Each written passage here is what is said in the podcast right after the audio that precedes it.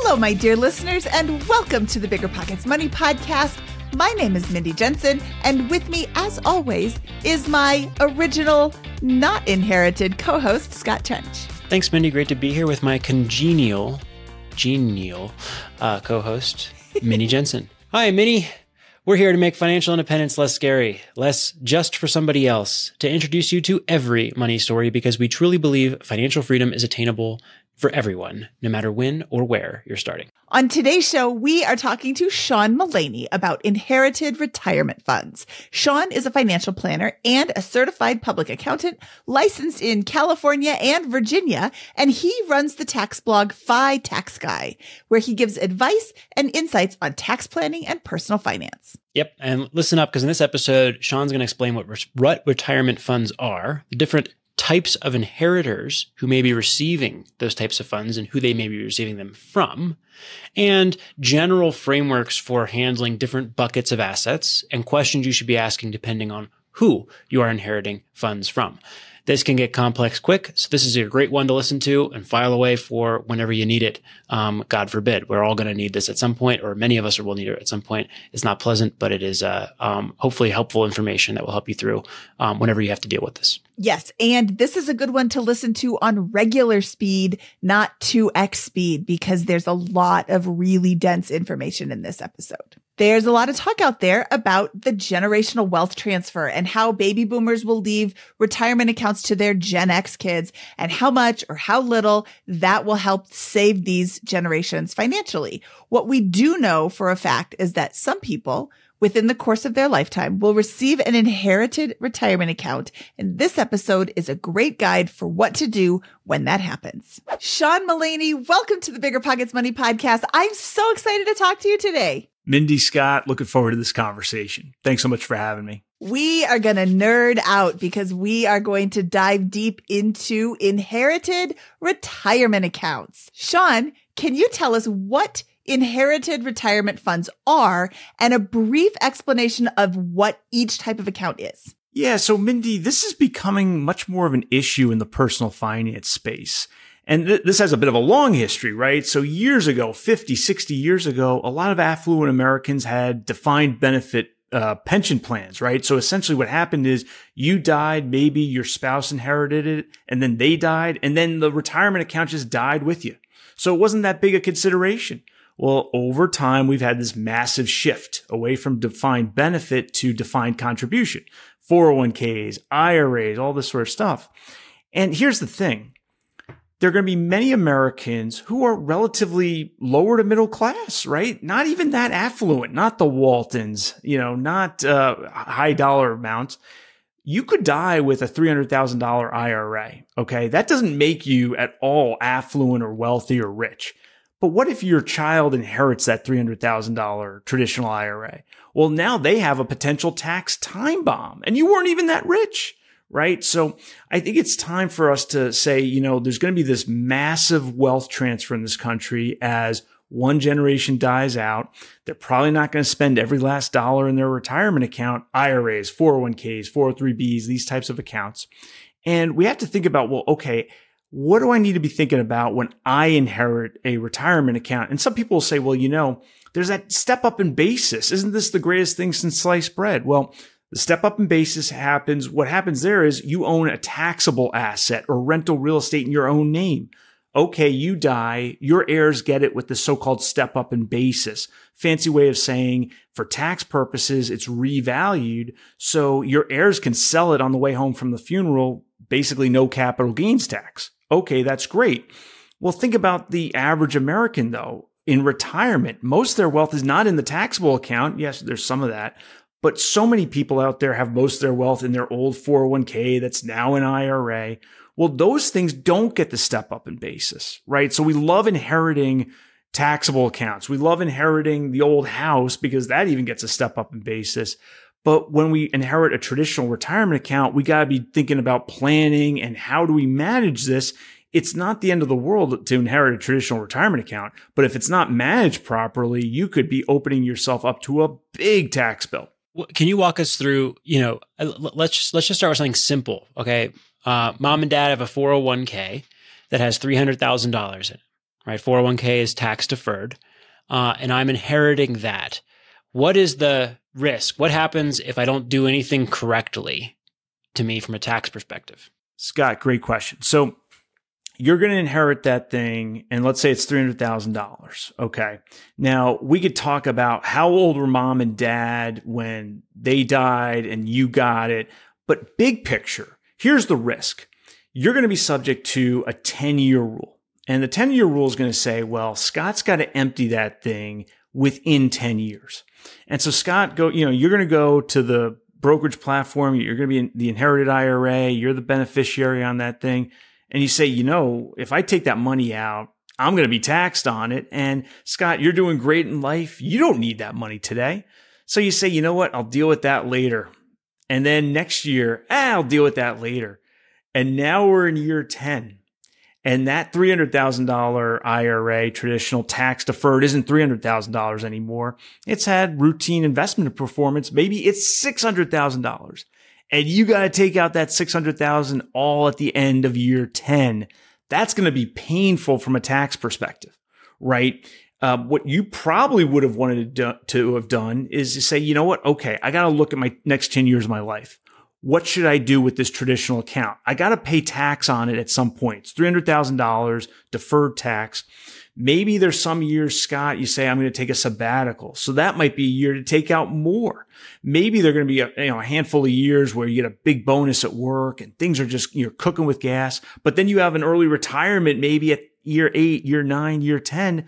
Maybe what you could do is not take out so much in those years with the big bonus at work but in years eight, nine, 10, spread that out so you don't have $600,000 hit your tax return all in one year. And some of it's going to be taxed at the 37% rate. That's a really bad outcome. Maybe you could tax more of it in those years. Hey, we're only in the 22% rate this year. Take a little bit more out so we manage that tax liability and we save ourselves maybe 15 cents on the dollar, which could be real money, especially if that grows in the 10 year window let me just go back to the 300,000 example and let, us forget about 10 years. I want to, I, I received $300,000 and I want to cash it out now. What, what, you know, and, and begin spending the money, right? Forget any other, any strategy. What is my tax consequence in that scenario? So, Scott, you're absolutely allowed to do that at death, right? So you can spend it on the way home from the funeral. Probably shouldn't, but you can. And what happens there, that's a lump sum distribution. Okay that $300,000 now just shows up on your tax return. Now, very technically speaking, if mom or dad, whoever you inherited from had so-called basis, that's a whole other conversation. You'd get to recover the basis, but there isn't that much of that basis lurking. There's still some in the world, but let's just say there's no basis. So all $300,000 is just ordinary income. It's like you went to work and just had more W-2 income that year on your tax return. There's no payroll tax. The other advantage of it though is there's no 10% early withdrawal penalty right? So Scott, you could be 20 years old. You take a $300,000 lump sum distribution from inherited IRA. You just take it. It's now not in that account. Okay, $300,000 ordinary income, but you never pay the 10% early withdrawal penalty on an inherited retirement account. It is a big advantage. So in your 20s, even though you're in your 20s and you're taking a retirement account distribution, no early withdrawal penalty, but it is all ordinary taxable income. Let's take a quick break. Remember when you had to pay to get a lead's phone number? It was like the dark ages until Deal Machine made skip tracing a thing of the past. Now, with your Deal Machine plan, you'll get unlimited access to phone numbers and contact information for no extra cost. That's right, get high quality, reliable information trusted by leading financial institutions, all fully compliant with the federal Do Not Call list. Explore over 150 data points, including age, gender, marital status, occupation, and a ton more. Trust me, this is the data you need for off market deals. With new filters, people flags, and color coded phone numbers, lead management just got a ton easier. Ready to step up your investing game? Sign up for a Deal Machine plan today and gain immediate access to this unlimited treasure trove of contact information and phone numbers. Just head to dealmachine.com/bp. Transform your lead generation and deal making strategies with Deal Machine. Sign up today and start exploring the unlimited possibilities at DealMachine.com/bp. Becoming a Navy Federal Credit Union member could help you earn more and save more. Take advantage of competitive rates with their certificate options, or start saving for that next big money milestone with a low minimum deposit. Add money at any time and watch your savings grow. Thanks to flexible terms, you can use Navy Federal's savings options for all kinds of goals, short or long term. Considering a big home improvement project, maybe a live in flip, or feeling ready to consolidate some of that high interest credit card debt, you could borrow up to 100% of your home's equity with a fixed rate home equity loan with zero closing costs, or easily borrow as you go with a home equity line of credit. Both options could help make life's big expenses much more manageable. To learn more, visit NavyFederal.org. At Navy Federal, members are the mission. Navy Federal is insured by NCUA, Equal Housing Lender. Membership required. Terms and conditions apply. Loans subject to approval. TurboTax experts make all your moves count, filing with 100% accuracy and getting your max refund guaranteed. So, whether you started a podcast, side hustled your way to some extra income, flipped a house, or finally bought your first rental property, your moves made a big difference in your life last year. Now it's time to make the most of your moves. Switch to TurboTax and make your moves count. See guarantee details at turbotax.com/guarantees. turbotax.com/guarantees. Experts only available with TurboTax Live. And we're back. Okay, so Sean, you know, when when one is inheriting wealth, you know, there's a couple of buckets, right? I could inherit, you know, taxable or you know after tax property, right? Like uh my parents' home or their after tax brokerage account or their savings account. There's you know retirement accounts like 401ks, Roth IRAs, HSAs. There may be other items to consider with that. What are the broad categories of accounts or types of assets that one can inherit? All right, so I would look at it as four baskets, right? The first one is the taxable asset. So this is both your brokerage account and it's the real estate held in your own name, right? So you die, you leave Apple stock, VTSAX, whatever's in your brokerage account to say your kids right? Your kids get the so-called step up in basis. I like to joke that some of the best tax planning is both free and inevitable. You die, your kids get the so-called step up in basis, which means all the capital gains that accumulated during your holding period, during your lifetime, those are washed away by your own death. Really good tax rule. So the kids, in theory, can inherit the Apple stock and sell it immediately, no capital gain. That's fantastic from a tax perspective. So that's a step up in basis and it's everything in your own name. So it's all the taxable accounts. That is, it's funny that it's called taxable accounts, but has the best outcome at death or one of the best outcomes at death. Okay. So that's one basket, taxable accounts. And there's no tax paid to inherit those things, right? Until you get into millions and millions of dollars in wealth, right? That's right. So there's no income tax on an inheritance. Now there's a handful of states with something called a state in, uh, inheritance tax that's a whole other rabbit hole. It's only a very small handful of states. But federally, no income tax when you inherit. Federally, there is the so-called estate tax. We can touch on that briefly. So when you die, they do, you know, in mentally, there's this accounting of all your assets and liabilities. If you're above 13 million, I think it's 13.61 million in the year 2024, this number goes up. It's subject to change. It's a very high number.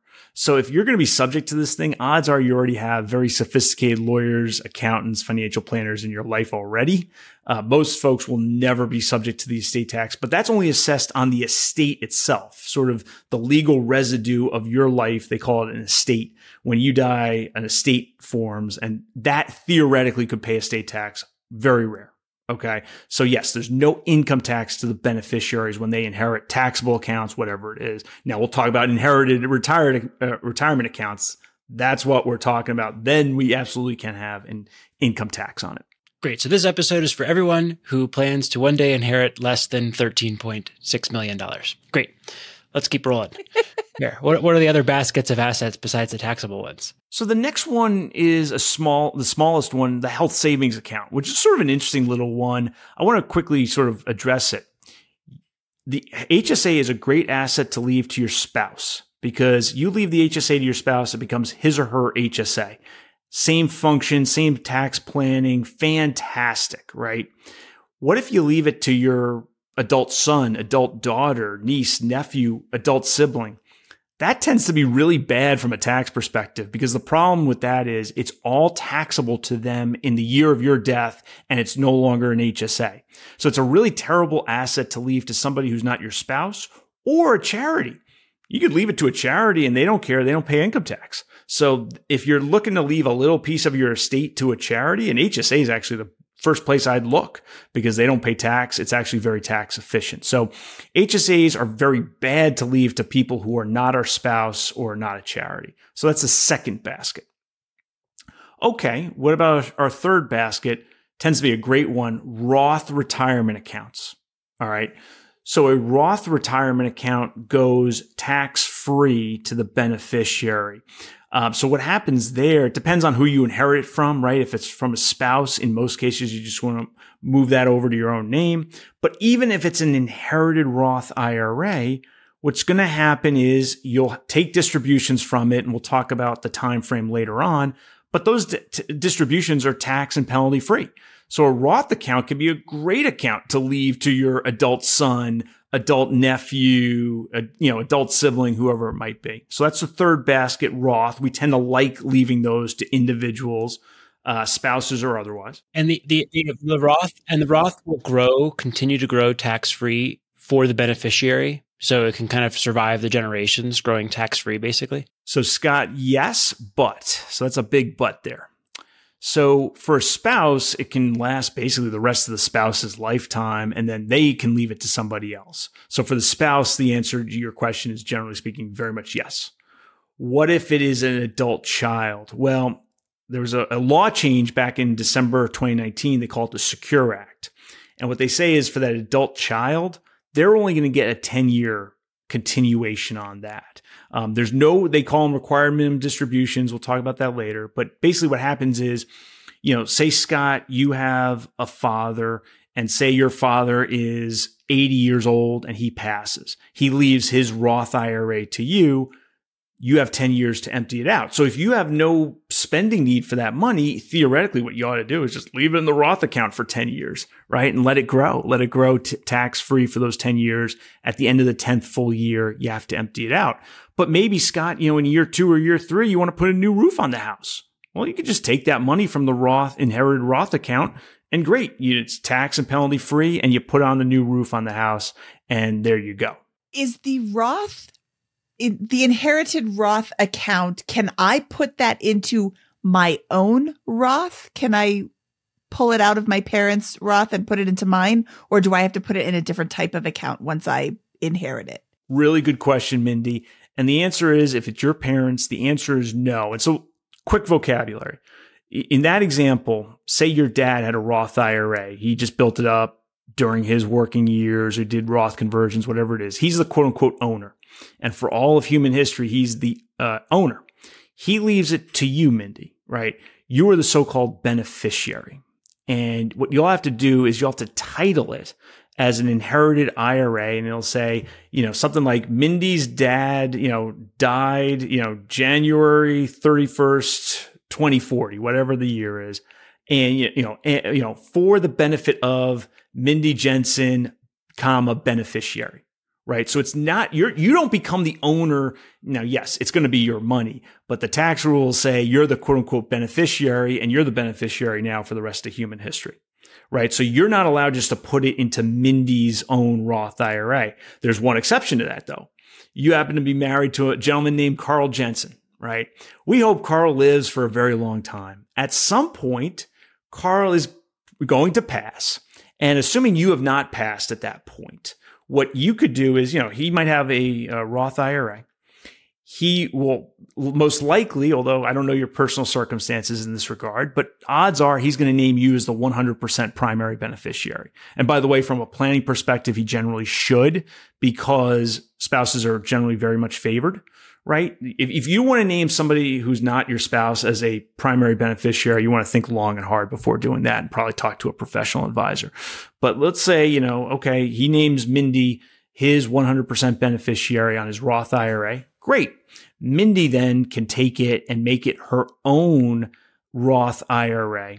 And she's going to, in most cases, she's going to want to do that for two reasons. One, there's no, they call them RMDs, required minimum distributions from your own in or your own Roth IRA. So Mindy likes that, right? Mindy's hoping to get to 120 or beyond, right? So she's going to want to put it in her own Roth IRA for that. And then in most states, there's a, a little issue around creditor protection. inherited accounts, inherited IRAs, Roth IRAs tend not to get as good creditor protection in most states than your own Roth IRA. So you're probably going to want to have that in your own name in most cases from a creditor protection perspective as well. But again, moving it into your own name only applies if you inherit it from your spouse. Okay, so I if I inherit a Roth IRA from my parents, then I have 10 years to withdraw the money, but the money, because it's a Roth account, has grown tax free. I owe no taxes on it. So I can essentially just withdraw 10% of it every year. You absolutely can do that. Mindy, if your only driver is tax planning, you're going to want to wait to the end of year 10 following the death and then take it all out then, right? Because you know, that 10% you take out every year, that's losing tax free growth potential for, you know, 10 years, nine years, eight years, whatever. There's one very minor exception. If you inherited, say your parents had only owned a uh, Roth IRA for a year or two, and then they die and they leave it to you, there's technically a five year period. If you ever took out money that was growth in that Roth IRA within the remainder of the five year period, you would actually owe uh, income tax on that. That's a very rare situation. We tend to get to that five year period very, very quickly. You know, most people have 20, 30 years of Roth IRA ownership built up. So very narrow exception. And you'd only ha- invoke that if you ever withdrew the earnings. So, um, but anyway, so yeah, generally speaking, you could take that money out, you know, at any time, tax and penalty free from a pure tax perspective, you want to wait as long as possible. But yeah, maybe you want to put a new roof on the house or take a three week vacation in the tropics or something. Yeah, you can take the money out of the Roth IRA, tax and penalty free. Let's take a quick break. Okay, before we move on, let's take one last break to hear a word from today's show sponsors.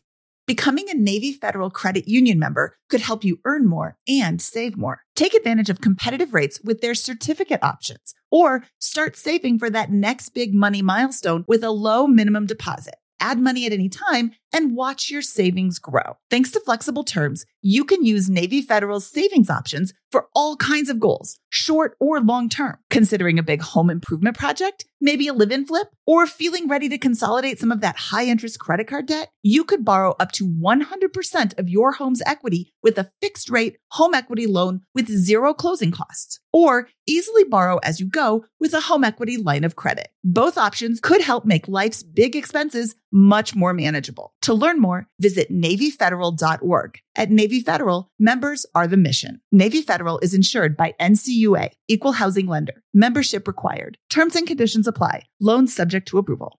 Deciding how to invest your capital can be extremely challenging, especially when the market is constantly changing.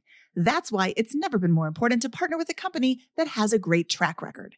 The BAM Capital executive team has successfully navigated through the Great Recession, COVID 19, and the current interest rate environment while delivering maximized returns to their partners. BAM Capital is a trusted multifamily syndicator with over $1.3 billion in transactions, delivering a historical average of over 35% IRR with an average hold period of three and a half years. BAM Capital has consistently paid preferred return distributions for over 50 consecutive months, has not lost limited partners capital, and has not called capital past the subscription amount. BAM Capital's disciplined investment strategy is targeting undermanaged institutional quality trophy assets throughout the U.S. heartland for accredited investors who are looking for generational wealth building or monthly income opportunities. Their offerings target cash flow stability, capital preservation, long term appreciation, and accelerated tax benefits. Join BAM Capital's over 1,200 investors across 44 states and get started today at bamcapital.com. Again, that's bamcapital.com.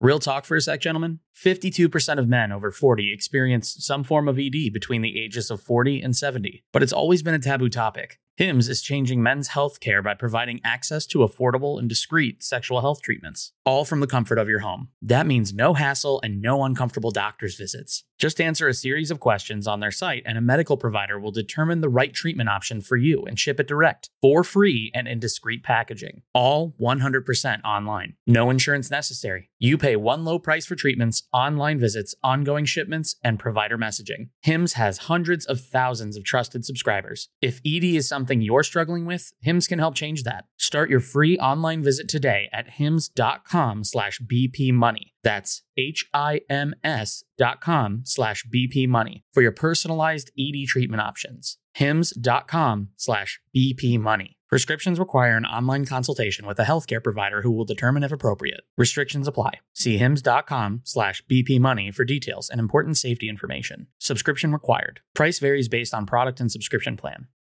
Did you know that short and medium term rentals often offer double the cash flow compared to long term rentals? Well, it's true, and Rent to Retirement just made investing in them easier than before. Now you can buy fully turnkey short and medium term rentals that are newly built or renovated, leased, and managed. Maximize your cash flow, appreciation, and equity while the Rent to Retirement team takes care of all of it for you. Plus, their creative financing options like interest rate buydowns can get you a rate in the low fives, and their investor loans let you buy multiple properties with as little as 5% down, not 20%. 5% down. But why buy with Rent to Retirement? They're investors just like you and me and rock one of the highest reputations across bigger pockets with more five star reviews than any other company on our site. And I think that's a pretty big deal. To learn more, visit renttoretirement.com. That's rent, T O, retirement.com or text REI to 33777. Again, text REI 33777 to learn more about how you can get started investing in some of the best cash flow markets today. And we're back. All right, this is this is super helpful. Just to recap a little bit of what I've learned so far. There are four main buckets of assets that people are likely to inherit. Taxable assets, your parents' savings account, the house, rental properties, businesses, whatever, right? Um, after tax brokerages. The HSA, which is not a good one to inherit, um, or it is a great one to give to charity or whatever if you're going to be divvying up your estate because of the immediate tax um, hit that, that, that will incur. There's the Roth or you know um, um, uh, the the uh, accounts that grow tax free, like the Roth IRA, which is a great one to inherit and has a 10 year window uh, to withdraw the funds um, uh, without paying any taxes on either the property or the gains. And then there's the 401k, which has some complicated nuance, which we're going to get to in a second, um, and the other ta- tax deferred accounts. So those are the four buckets. There are also a few categories of people I believe you have that most people are likely to inherit from. And there are things to think about in each of those cases. Can you uh, preview those buckets of people? Yeah, let's, let's talk about that for a second. So, who do we tend to inherit significant money from in our lifetime, right? We tend to inherit from three classes of people. First one's our spouse, right? And the, the rules when we inherit from a spouse are very favorable and they should be, right? We shouldn't have big taxation problems when your spouse dies. Okay. So that's the first bucket.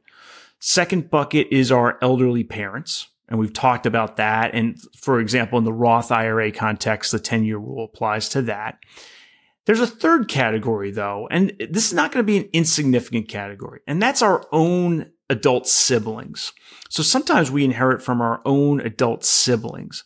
And let's apply that to say a Roth IRA. There's a, interesting little rule that applies in that case. So let's say I have um, a brother named Joe. I don't, but let's just say I did. And he's five years older than me. And he has a Roth IRA and he dies and he names me, someone in, in his mid 40s, as the beneficiary. Okay, what do I do then? I actually don't have the 10 year rule then. It's a, a narrow exception to that 10 year rule. I need to take it out over the remainder of my lifetime using a so-called required minimum distribution. There's an IRS table I use. I use the previous year end balance and I have to take money out of that Roth IRA. It's actually not that bad of an outcome though, because over time I have to take relatively modest amounts out and they're tax and penalty free. So that's, you know, when we think about the three types of people we tend to inherit from, it's our spouse, which could be very favorable. It's our elderly parents, which in the Roth IRA context, we have that 10 year rule, no RMDs. And then if it's our, uh, if it's our own adult siblings and we're at least not 10 years or more younger than them, then we have this special rule where we could take RMDs instead of the 10 year rule. And that tends to be more favorable because we'll be able to stretch it out a little longer. You have mentioned a 10 year rule several times. Is this a 10 year rule of thumb or is this a carved in stone rule? So, Mindy, this is a carved in stone rule when we inherit from our parents, unless we're disabled. You know, it has to be a very rare situation. Assuming we're not disabled or, you know, meet a very rare situation, this 10 year rule is carved in stone. So what they're, what they're trying to do is they're trying to make sure we do not get, you know, I inherit at age 50 and I can spread this out till age 100 and I inherited from an elderly parent and they themselves had this huge spread they changed the law in 2019 to say, starting in 2020, if you inherit from your elderly parent, generally speaking, you got this 10 year rule you got to deal with. And then the question is, well, I got to manage those 10 years. And it really depends on my circumstances. So maybe I inherit and I'm in a spot where I have three years left on my working journey, and then I'm going to retire in three years. Well, maybe what I do is I don't take much, if anything, in those first three years. And then in, in years four through 10, when I'm early retired, say, maybe that's a great time to be living off this because there's no early withdrawal penalty. Um, and maybe now my income's artificially lower. So I have to look at my personal circumstances and this money and figure out when the heck I should be withdrawing it. You, you have a framework, I believe, that simplifies this. What, what are the, what are the key questions, um, that you should be asking if you're here? Yeah. So uh, the first two questions are more tax rule questions, but they matter, right? The first one is how old was mom or dad when they died? Okay. And the reason I ask that is because that tells me if mom or dad had beginning begun taking, they call them required minimum distributions from the traditional retirement account. If I inherit when mom or dad had not yet reached the age of taking these RMDs, then I just have a 10 year rule and that's my tax rule. Which is 74. So if they're over 74. Yeah, well, yeah. So right now you have to take RMDs beginning in the year you turn 73. And there's actually a, an extension for that first year, which is basically year 74, right? So you have to look at how old they were. Had they re- reached, they call it the required beginning date. Right. So if your parent are your parents over the age of 73 or 74 when they pass? Yeah, under today's rules. And by the way, this will change in the future. These are just today's rules. Okay. So that's the first question I have to ask. Because if, if they were under that, then I just have the 10 year rule. If they were over that, then it gets a little more complicated because I have the 10 year rule and then separately, according to the IRS in 2024, I have to take RMDs. But the funny thing is the IRS originally said that for 2022 and 2023 and then revoked that. So for those years, you were just on the 10 year rule, but then you in 2024, allegedly we're now going to have to take RMDs. But that's, that's an area of the law that's actually in flux because the IRS screwed some things up. There have been practitioners that have commented on that. Um, that's a whole other rabbit hole. But, you know, so that's the first question asked though. How old was mom or dad when they died? Sean, what do you mean by RMD? So an RMD is a so-called required minimum distribution. And, and this has sort of two flavors, right? One is, you know, I go to work, Mindy goes to work, Scott goes to work. We defer money into these traditional 401ks, right? And what the IRS is saying and Congress is saying is, look, we'll give you the tax deferral today. We're happy to do that because we want people to have retirement savings, but we don't want the party to go on forever. So they say, look, in your 70s, now when you're retired, you got to start taking that money out right? You got this, these decades of tax free growth or tax deferred growth.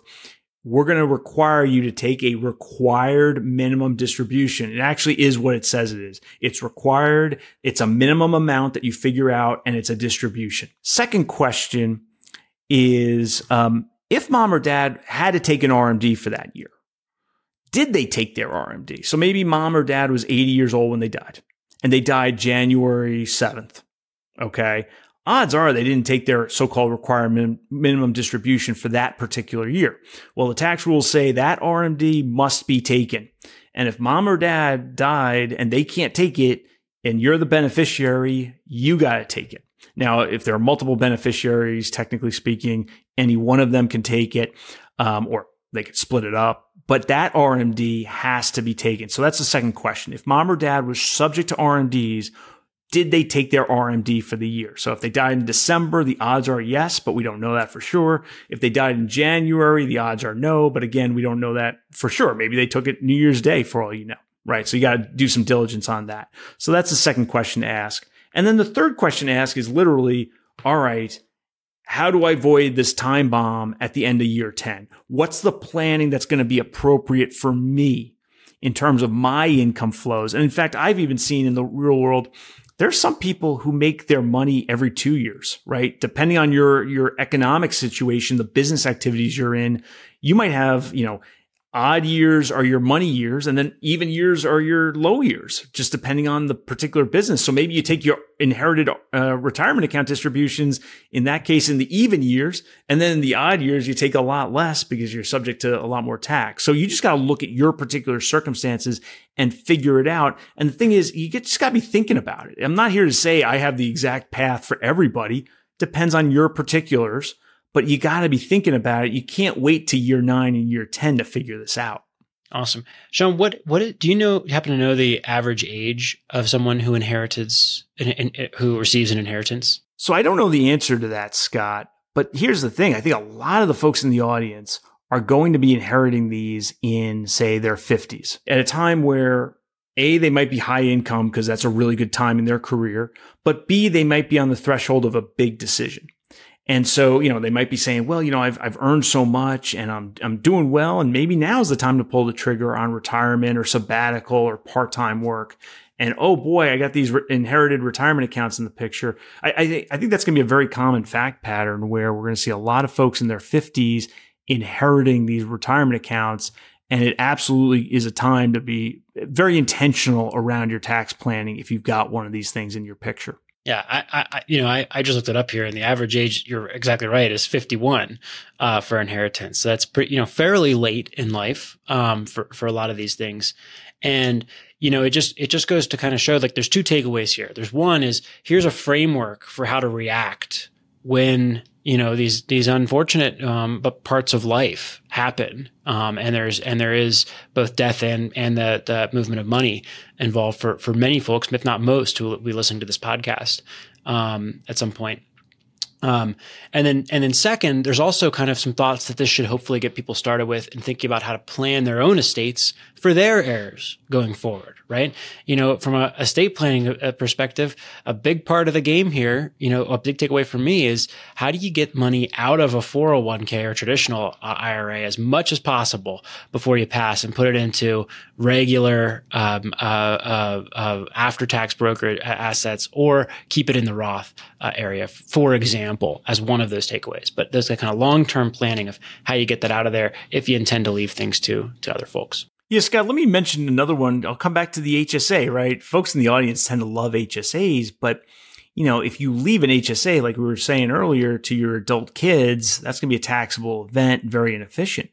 So what you might want to be thinking about is, you know, either one, leaving it to charity or two, maybe before the second to die spouse um, passes, you start using it affirmatively. One, to pay medical expenses, pay certain Medicare premiums, right? Just get it out of there. So it's not going to be a taxable event.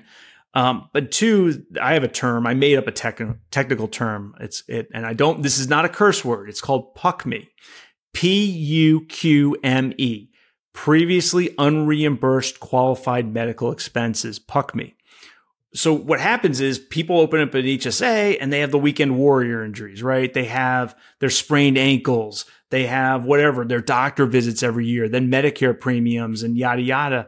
They have all these previously unreimbursed medical expenses. It's not a good thing to die with a lot of those things. Why not, you know, in your 80s, tally that up on the old spreadsheet and reimburse yourself tax and penalty free from the HSA. And now it just sits in your brokerage account and then junior inherits and it's you know step up in basis taxable account versus if you never took that affirmative step of reimbursing yourself for the puck me well now it's going to go to junior in this hsa and junior is going to get spiked in their tax bracket and pay tax on it. It's called puck you money right? Puck you money. Puck you money. There you go. Previously unreimbursed qualified medical expenses. Puck me. Coined by sean mullaney thank you. Thank you sean. That, that's that's awesome. Sean Thank you so much for your time today. Where can people find you online? Mindy, thanks so much. Um, you can find me at my financial planning firm, MullaneyFinancial.com. You can find me on Twitter slash X at Sean Money and Tax and my blog, FITaxGuy.com. Sean, Thank you so much for your time today. I know this was a lot of information for our listeners to digest. I know I'm going to go back and replay it with a notepad to take copious notes. Thank you, Mindy. Thank you, Scott. Really enjoyed this conversation. I did too. Thank you, Sean. All right, Scott, that was Sean Mullaney, and that was, you know, it was a really dense show, but it, is it weird of me to say that was super fun? Because I really had a good time. I had a lot of questions, and he just answered them all really easily. And I have a lot more diving to do, though, to discover all this 10 year rule garbage. What do you think of the show? I, I think there are only two certainties in life death and taxes, and Mindy's enthusiasm to talk about death and taxes. So it was a great episode. I thought we had a really good, uh, a great guest here who's super knowledgeable about it. Um, I really liked the framework for, hey, four buckets. And I'll say them again here just for the people in the back, right? We've got the uh, after tax assets, we've got the traditional retirement accounts, we've got the Roth IRA, and we've got the HSA, and the different treatment and just the general questions you should be asking or, or frameworks you should be thinking about for handling each of those asset classes. And then, you know, I, I last, I kind of want to leave with a philosophical question because I'm Mindy, you and I have both read Die with Zero, and I'm sure you were refer, thinking back to that a little bit um, in the philosophy that um, uh, the author has around, hey, you know, most retirements in this or most inheritance in this country is delivered at the age of 51 or, you know, uh, average is 51. So that means half people are getting their inheritance at 51 or older.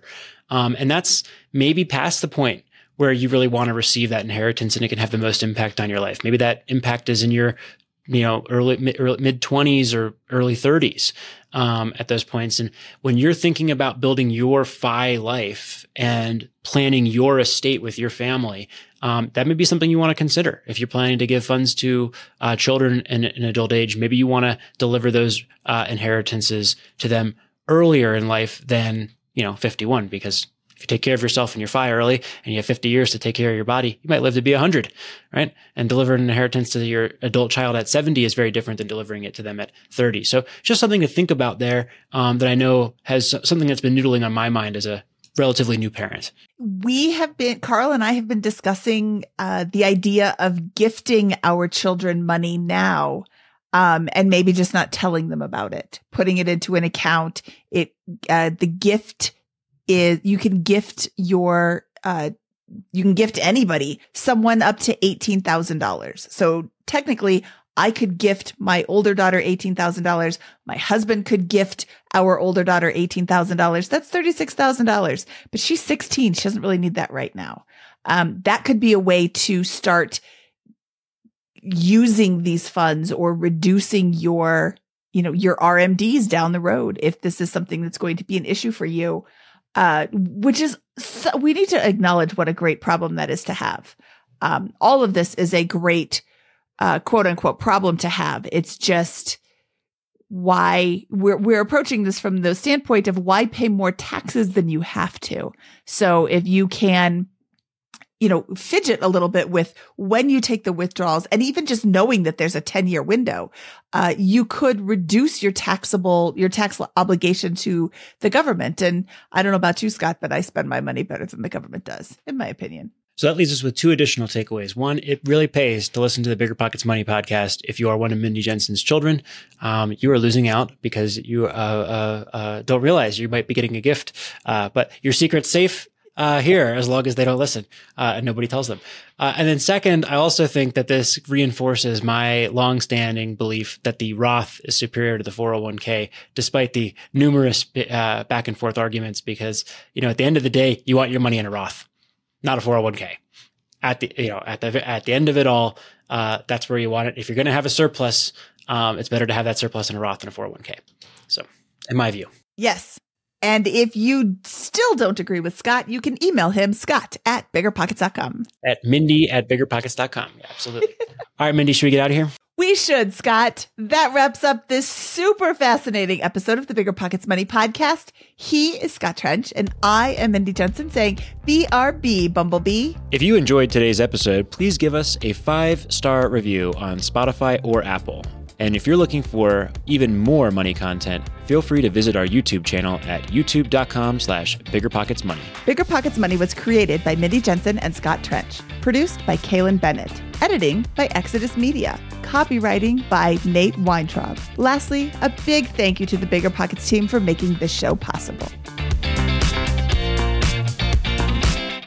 Becoming a Navy Federal Credit Union member could help you earn more and save more. Take advantage of competitive rates with their certificate options or start saving for that next big money milestone with a low minimum deposit. Add money at any time and watch your savings grow. Thanks to flexible terms, you can use Navy Federal's savings options for all kinds of goals, short or long term. Considering a big home improvement project, maybe a live in flip, or feeling ready to consolidate some of that high interest credit card debt, you could borrow up to 100% of your home's equity with a fixed rate home equity loan with zero closing costs, or easily borrow as you go with a home equity line of credit. Both options could help make life's big expenses much more manageable. To learn more, visit NavyFederal.org. At Navy Federal, members are the mission. Navy Federal is insured by NCUA, Equal Housing Lender. Membership required. Terms and conditions apply. Loans subject to approval.